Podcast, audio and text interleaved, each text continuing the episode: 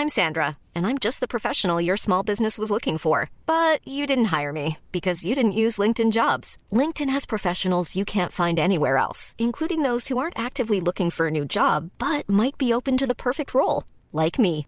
In a given month, over 70% of LinkedIn users don't visit other leading job sites. So if you're not looking on LinkedIn, you'll miss out on great candidates like Sandra. Start hiring professionals like a professional. Post your free job on linkedin.com/people today.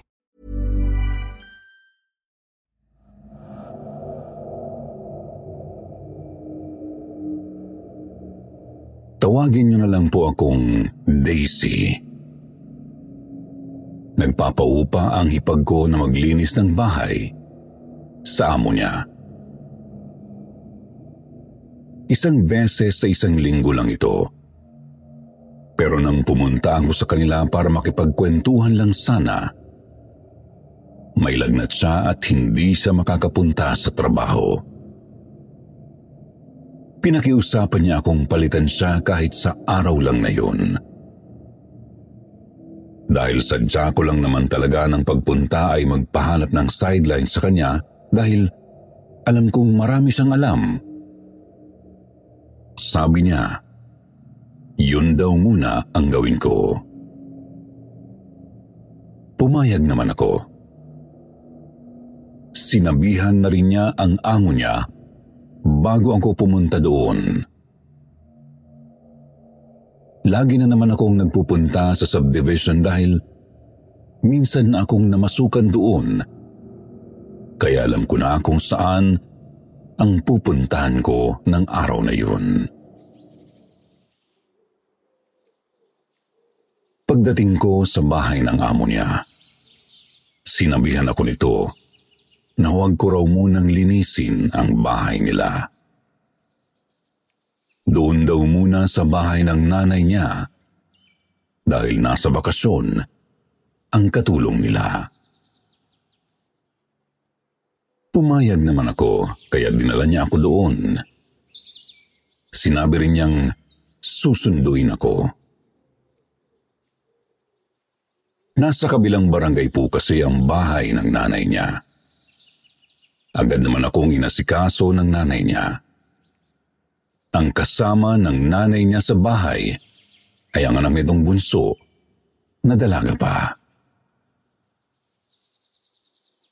Unang pinalinis sa akin ng nanay niya ay ang kwarto na ginawa nilang tambakan ng mga gamit. Sinimulan kong linisin ang kwarto sa pagtutupi ng damit. Doon na lang din kasi nila binabagsak ang mga bagong hango sa sampayan. Ginawa talaga nilang bodega na, dressing room pa.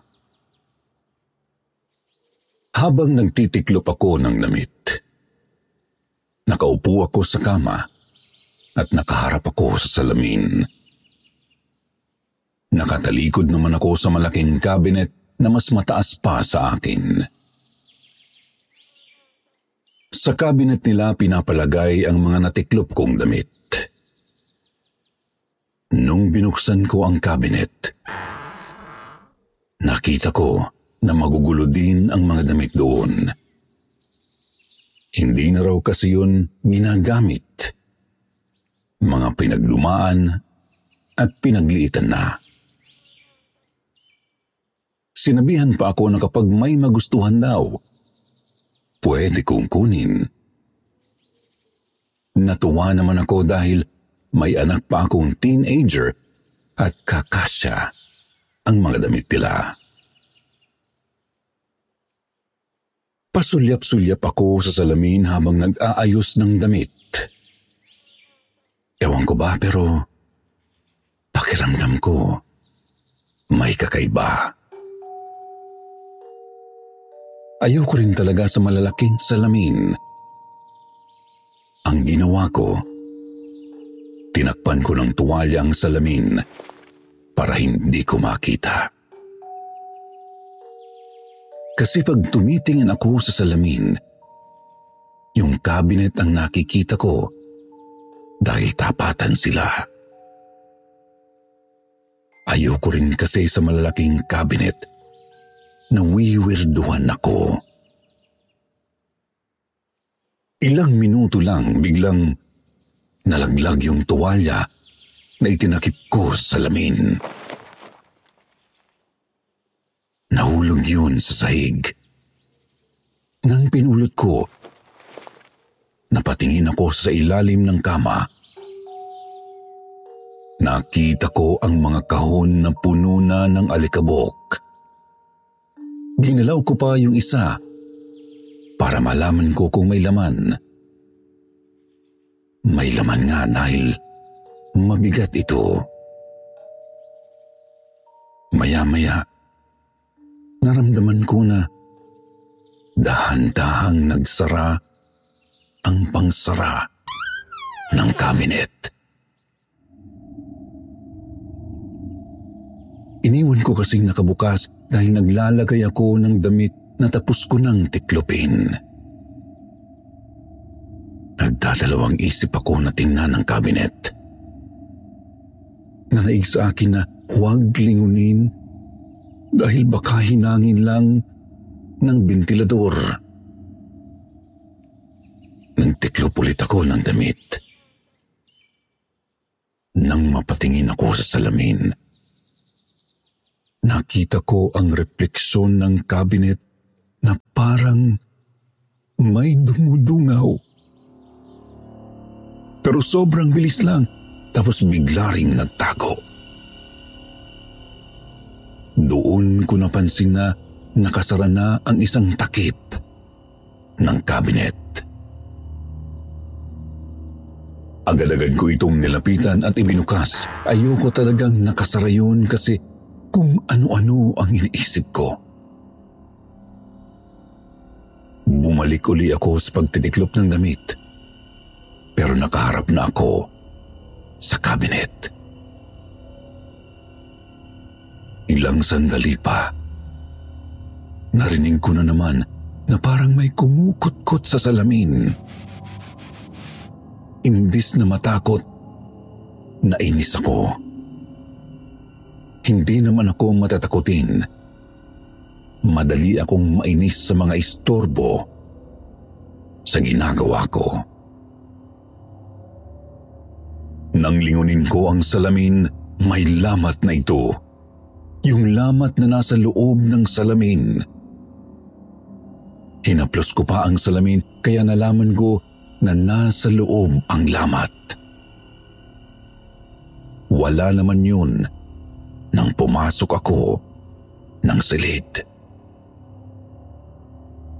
Mahaba ang lamat na halos kalahati ng salamin. Habang tinitingnan ko ang salamin, napatingin na naman ako sa refleksyon ng kabinet dahil unti-unti na naman itong nagsasara. Tumayo na ang balahibo ko nang makita kong may nakahawak na kamay at kinakabig ang pansara ng kabinet. Sobrang payat ng braso at maputla. Mahaba ang daliri at kuko. Hindi ako makagalaw basta nakatitig lang ako hanggang sa magsara ang kabinet. Nang tanggalin ko ang laman ng kabinet, ay wala naman kung anong nilalang ang naroon. Imbis na tumakbo ako palabas ng silid, may kung anong nagtulak sa akin na kausapin ang nasa loob ng kabinet. Sinabi ko na huwag akong saktan kasi pinaglilinis lang naman ako. Pagkasabi ko noon, Bigla na lang nagsara yung isang takip. Pagkatapos ay kumalampag ang loob ng kabinet na ikinasigaw ko. Dali-daling pumunta yung may-ari ng bahay at tinanong ako kung ano raw ang nangyari. Hindi ako makapagsalita. Itinuro ko na lang ang kabinet sa kanya. Sinabihan niya ako na ilabas na lang ang mga damit at sa ko na lang daw tiklopin. Siya na lang daw ang maglalagay sa loob ng kabinet. Hindi na rin niya pinalinis sa akin ang kwartong yun. Hindi naman siya nagkwento tungkol doon. At hindi na rin ako nagtanong. Nilinis ko ang buong bahay maliban sa silid na yon. Kahit mayroon din akong nagustuhan na damit para sa anak ko, hindi ko na rin kinuha. Mas inisip ko ang kaligtasan ng aking anak. Natatakot ako para sa kanya. Nang makauwi ako ng bahay, ikinuwento ko sa hipag ko ang nangyari. Siya ang nagsabi sa akin na haunted nga ang cabinet na yun. Matagal na raw nilang gustong itapon yon pero hindi nila mailabas ng bahay. Kapag naman daw gusto nilang ipasira na lang para lang mailabas, nagkakasakit daw yung gumagawa. Kaya hindi natutuloy. Hindi na ako bumalik doon. Kahit pala ang hipag ko, ay hindi rin naglilinis sa nanay ng amo niya.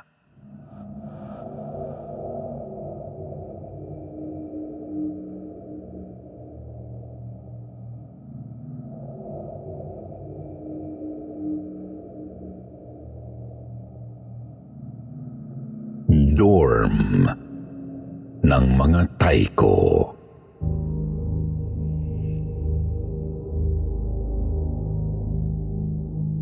Magandang araw po sa lahat. Itago niyo na lang ako sa pangalang Kurt. Isa po akong OFW dito sa Taiwan. Meron po akong mga kwentong karanasan at kasama ang mga tropa ko sa trabaho. Ito po ay nangyari noong taong 2015. Bago pa lang ako sa Taiwan. Napagkasunduan namin ng kasama ko na bisitahin sa kabilang dorm ang mga tropang Pinoy din. Magkaiba po kami ng booker, kaya hiwalay ang dorm namin. Isang araw ay sumabay kami kina Dendel na magpunta sa dorm nila dahil nag-iisip kung maayos ba o pangit ang kanilang dorm. Umaga, pagka-uwi mula sa trabaho, ay nagpunta kami ng kasama kong sina Romel at Joel. Nakabisikleta lang kami nang puntahan sila. Pagdating namin sa dorm nila, nakita na agad namin ang ilang mga Taiko o Thailander na kasama din namin sa pabrika. Sila at ang dalawang Pinoy ang nasa dorm na yun. Hindi katulad sa amin na puro Pinoy. Sa bungad pa lang ng pinto ay ramdam ko na agad ang mabigat na pakiramdam. Lalo nang pumasok kami sa loob. Habang umaakyat kami sa hagdan ay ramdam ko na agad na may mga nakatingin sa amin. Sinalubong din kami ng amoy na mabaho na hindi ko maipaliwanag kung ano. Akala ko nung una ako lang ang nakakaramdam at nakakaamoy. Si Romel din pala. Hindi lang kumikibo. Sumasakit na ang tiyan niya gawa ng amoy. Alam kong hindi normal yun. Lalo pa akong kinabahan nang mahagip ko ng tingin ang isang matandang lalaki sa dulo ng hagdan na nakatingin sa amin. Nagmamasid siya. Pagkatapos naming bumisita ay agad-agad kaming bumaba. Doon na po nagsuka si Romel pagkababa namin. Sabi niya napakabaho at nakakahilo sa loob ng dorm na sinang-ayunan ko naman. Sabi naman ni Joel, wala siyang naaamoy o nararamdaman na kakaiba. Sa pag-uwi namin habang nagbabike ako, naramdaman kong pumigat ang bawat pagpidal ko na parabang meron akong angkas. Pag-uwi ko sa dorm, agad kaming nagpahinga at nakatulog dahil sa pagod. Ewan ko, basta pakiramdam ko ay napagod ako ng gusto. Nag-iisa lang ako sa kwarto ng mga araw na yun gawa ng may pang-araw na schedule ang mga kasama ko. Sa pagtulog ko isang batang babae ang nagpakita sa aking panaginip. Maputla ang kulay ng balat niya. Nakaputing bulaklaking damit. May headband na bulaklaking din pero may dugo sa ulo na tumutulo sa mukha niyang maputla. Nakatingin sa akin mula sa ibabang kama. Nasa itaas po kasi ako ng double deck. Natakot ako, pero kailangan kong tibayan ang loob ko. Nakita ko siya na may itinuturo. Sinundan ko ng tingin ng kamay niya nakita ko ang mga stuffed toy na nakuha namin sa claw machine. Bigla akong nagising nang magring ang cellphone ko.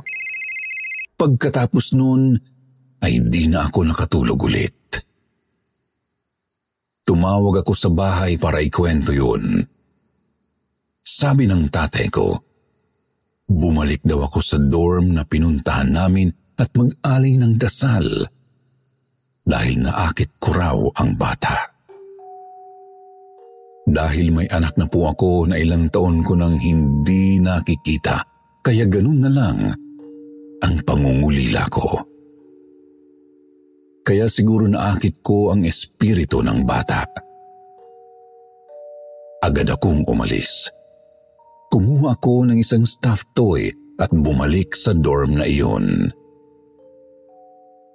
Nag-aalay ako ng dasal at nagpausok ng insenso. Inilagay ko yung laruan sa gilid ng pinto. Saka umalis na.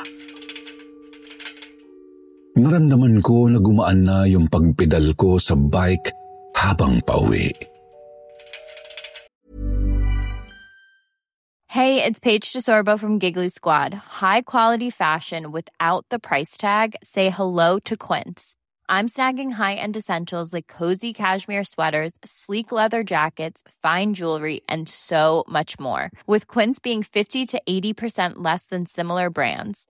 And they partner with factories that prioritize safe, ethical, and responsible manufacturing. I love that. Luxury quality within reach. Go to quince.com slash style to get free shipping and 365-day returns on your next order. quince.com slash style. Hey there, it's Michelle Norris. I'm host of a podcast called Your Mama's Kitchen. When I travel, I'm usually looking for a way to find a taste of home when I'm not at home. And one of the things I love to do when I am at home is entertain. And Airbnb allows me to do that. When I was in California recently, I rented a house that had a great kitchen. And when we were sitting around the table, we we're all thinking, we're in someone else's house. Someone could be in all of our homes as well. If you have a home, but you're not always at home, you have an Airbnb. Your home might be worth more than you think. Find out how much at airbnb.com/slash host. Naikwento ko sa tropa ko ang nangyari. Nagulat ako dahil nagkwento ang kasama ko sa dorm. Sabi niya, meron din siyang nakita na matandang lalaki pero hindi naman siya tinakot o sinaktan. Pero sabi ng mga tropa namin sa kabilang dorm, minsan daw ay nagpapakita rin sa mga taiko ang matanda at minsan pangaraw ay nanghihila ito ng paha. Pero sabi naman daw ng mga taiko, siguro daw ay ayaw ng matandang lalaki ng maingay, lalo na kapag naglalakad.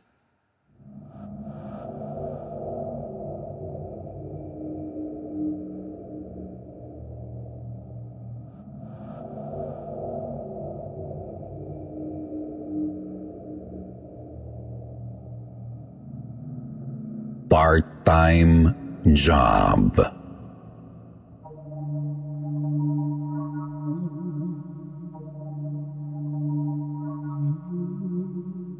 Ang kwento namang ito ay nangyari noong 2016. Wala kaming overtime at kailangan namin ng pera pambayad sa mga utang namin sa Pinas.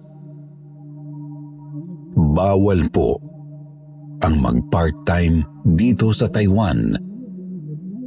Ngunit talagang kailangan. Lalo na kung walang overtime at mababa ang sahod.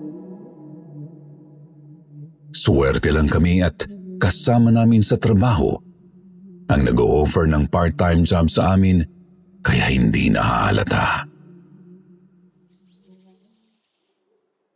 Isang araw, pinuntahan kami ng kasama namin sa trabaho na Taiwanese para mag-offer ng trabaho. Mabait ang matandang Taiwanese na ito Minsan pa ay inaalok niya sa amin ang part-time job sa farm niya. Minsan naman ay paglilinis sa bahay ng kanyang kapatid. 1,000 new Taiwan dollar daw ang bayad sa isang araw. Libre ng pagkain at hatid sundo pa. Bukod dun, meron daw siyang mga naaani sa kanyang farm na ibibigay pa sa amin. Bali dalawang araw kaming maglilinis, kaya 2,000 new Taiwan dollar din ang makukuha namin kung suswertihin. Meron pa kaming mga gulay pag uwi namin.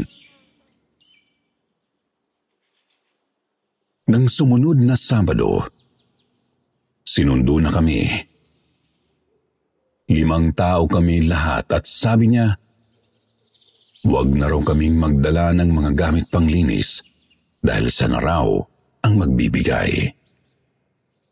Pero nagdala na rin kami para may pang-extra kami sakaling kailanganin.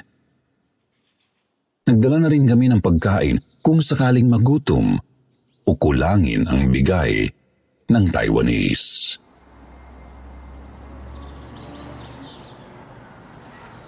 Nagbiyahe kami ng higit sa isang oras para mapuntahan ang bahay na lilinisin namin. Pagdating doon ay nandun na ang lahat ng kailangan namin sa paglilinis. Ibinaba na lang namin ang mga personal naming gamit. Pagdating namin sa lugar, napansin namin na napakatahimik nito. Napakatahimik nito at hindi katulad sa tinutuloyan namin. Iba ang itsura ng bahay nila. Medyo old Japanese style. Kahoy ang sahig nito at sliding ang pinto at meron ding heater. Pero naayos na siya at medyo modern na. Sa harap ng bahay, makikita mo agad ang mga itim na tuldok sa bintana. Sa may pintuan naman ay makikita ang mga langaw. Sa salamin naman ay may mga parang tuldok din na kulay itim, parang tagulamin. Marahil ay sa tagal ng hindi ito nalilinis. Kaya ganoon. Pagbukas ng pintuan, sinalubong kami ng pagkabaho-bahong amoy at napakadaming langaw. Sa una, hindi namin iniisip na may nakatagong kwento pala sa bahay na yon. Pagpasok sa bahay, nakita namin ang napakaraming basura. Yung tipong ang nilalakaran na namin ay puro basura. Nagbiro pa nga si Ruel na basurero ba ang nakatira dito? Naisip namin na doon galing ang amoy na mabaho. Lakas loob lang kahit mabaho at ubon ng dumi ang lugar. Matyaga kaming naglinis. Tipong merong bulok o nabubulok. Gawa ng matinding amoy at talaga namang umiikot ang sikmura ko. Ang amoy na yun ay nanggagaling sa isang kwarto. Habang naglilinis kami, may naramdaman ako na dumaan sa likuran ko. Nang tingnan ko ay wala namang tao. Kami ni Rico ay magkarap. Kaya nagtanong ako sa kanya kung sino ang dumaan sa likuran ko. Pero sabi niya, wala naman daw siyang nakita. Sumunod naman na nangyari ay nung naglilinis ng lababo si Rico, may tumawag daw sa kanya. Pero wala namang tao sa paligid. Inutusan ako na buksan ang tubig at kuryente sa likod bahay madadaanan ko ang isang bintana ng isang kwarto pagpapunta sa likod. Parang namalikmata ako nang makitang may tao sa harap ng bintana mula sa loob ng bahay. Nakatayo lang ito. Ngunit nang balikan ko ng tingin, wala na. Pagbalik ko sa loob ay naglilinis sila. Bumalik na uli ako sa paglilinis kasama si Rico. Habang naglilinis kami ni Rico sa may sala, biglang meron kaming narinig na bumagsak sa sahig. Maingay talaga dahil kahoy ang sahig. Parang isang mabigat na bagay pa ang bumagsak. Nagmula ito sa kwarto. Una ay binaliwala namin yun. Pero ang sumunod ay talagang napalabas kami ng bahay dahil biglang merong naglakad sa likuran namin habang nagsisilid kami ng basura sa garbage bag. Mabibigat na yabag ng paa at papunta ito sa kwarto. Sa gulat ng tropa sa mga bagay na hindi may paliwanag, Napilitan na kaming magtanong sa matandang Taiwanese na kasama namin. Una sabi niya, baka raw kalumaan na lang ng bahay. Hindi na kami nag-usisa pa. Sa pagpapatuloy ng paglilinis namin, natoka ako sa banyo. Habang abala ako sa paglilinis, ay naramdaman kong may pumasok ng banyo. Nagsabi ako na meron pang muriatic acid ang inidoro pero walang sumagot sa akin. Nag-alala kasi ako na baka gamitin niya ito kaya pinagsabihan ko. Pero hindi man lang ako pinansin. Nakatalikod kasi ako nang pumasok siya. Pagkatapos, naramdaman kong tumayo siya sa likuran ko. Tiningnan ko agad kung sino pero walang tao paglingon ko. Hinagilap ko pa ng tingin sa labas dahil baka kako lumabas na. Nakita ko itong naglalakad papunta sa kwartong nakalak. Ang buong akala ko ay nag-uumpisa na silang maglinis sa kwarto. Lumabas na ako ng tuluyan sa banyo at hinanap ang mga kasama ko. Laking gulat ko dahil wala sila sa bahay. Nagmamadali akong lumabas ng bahay at naabutan ko si Rico at Romel na kumakain. Tinanong ko kung nasaan ang iba. Ang sabi nila, kasama raw ng Taiwanese nagtapon ng basura. Tinanong ko pa sila kung sino yung pumasok sa banyo habang naglilinis ako at sino rin yung lalaki na pumasok sa kwarto. Sumagot sila na hindi raw sila yun dahil nagkakarga sila ng mga gamit sa truck. Lalo pa akong nahintakutan nang sabihin nilang ako lang daw ang mag-isang nasa loob ng bahay. Tumayo na ang mga balahibo ko sa katawan at napamura ako. Sinabi kong huwag nila akong pinaglululoko. Tapos ipinakita pa ni Rico yung resibo ng convenience store kasi bumili sila ng merienda. Tinanong ako ni Rico kung nakita ko ba yung lalaking sinasabi ko. Sumagot ako ng oo. Dahil sinundan ko pa nga ng tingin. Sabi niya uli, hindi raw tao ang nakita ko. Hindi muna kami pumasok sa bahay. Hinintay naming dumating ang Taiwanese na nag-upa sa amin. Sa pag-uusap namin ni Rico, alam namin na may mali. Pagdating ng Taiwanese, doon na kami nagtanong kung ano ba ang nangyayari. Nasabi din namin na merong nagpaparamdam at parang nagdadabog sa loob ng kwarto. Kasi doon namin narinig yung gamit na bumabagsak. Nagulat kami nang magkwento na ang Taiwanese. Meron daw silang dating tenant sa bahay na yun. Simula nang mawalan ng trabaho, ay iniwan na ng asawa at anak.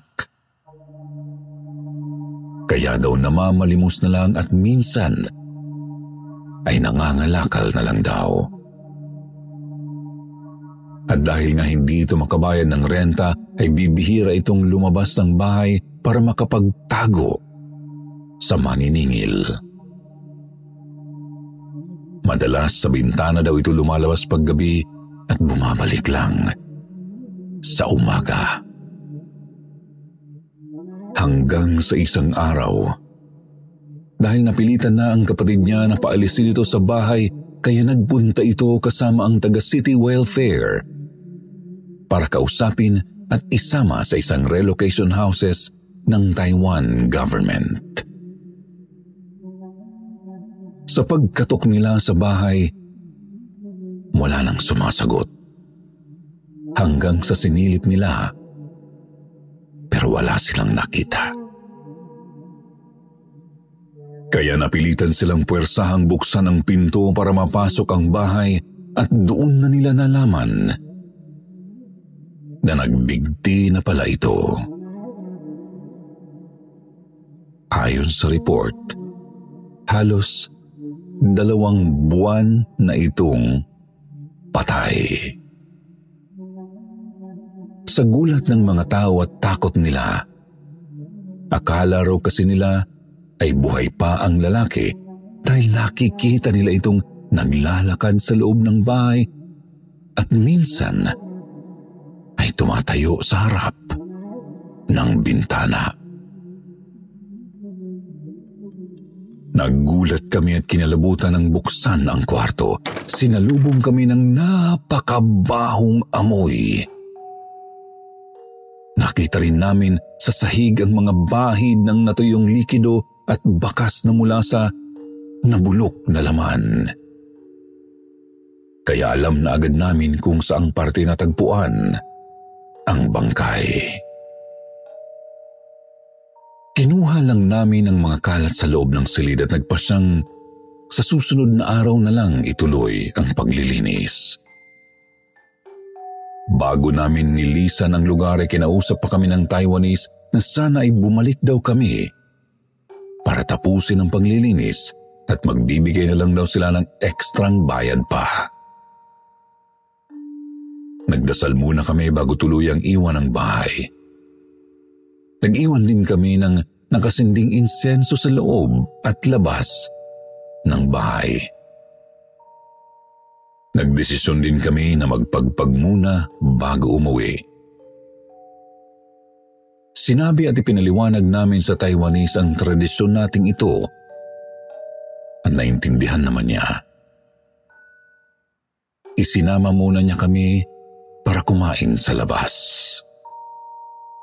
Kinabukasan, itinuloy na namin ang paglilinis at masasabi namin na ito na ang araw ng pinaka nakakatakot na karanasan namin sa bahay na yon. Nagbukas sara ang ilaw sa banyo kasabay ng pagbukas sara ng bintana ng kwarto. Dali-dali naming tinapos ang lahat at umalis na.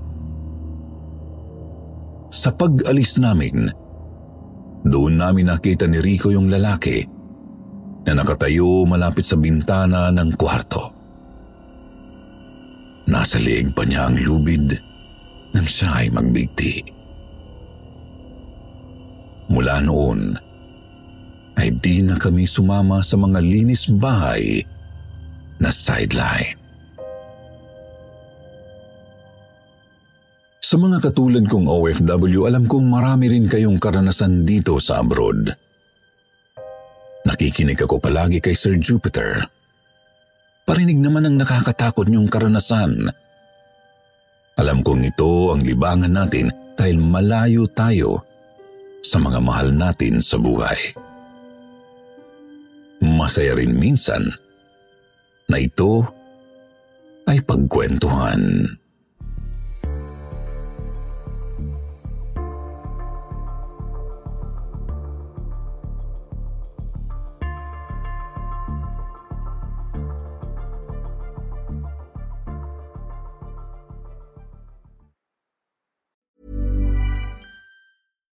It's Paige DeSorbo from Giggly Squad. High quality fashion without the price tag. Say hello to Quince.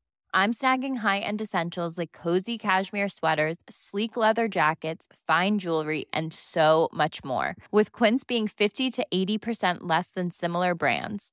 And they partner with factories that prioritize safe, ethical, and responsible manufacturing. I love that. Luxury quality within reach. Go to quince.com slash style to get free shipping and 365 day returns on your next order.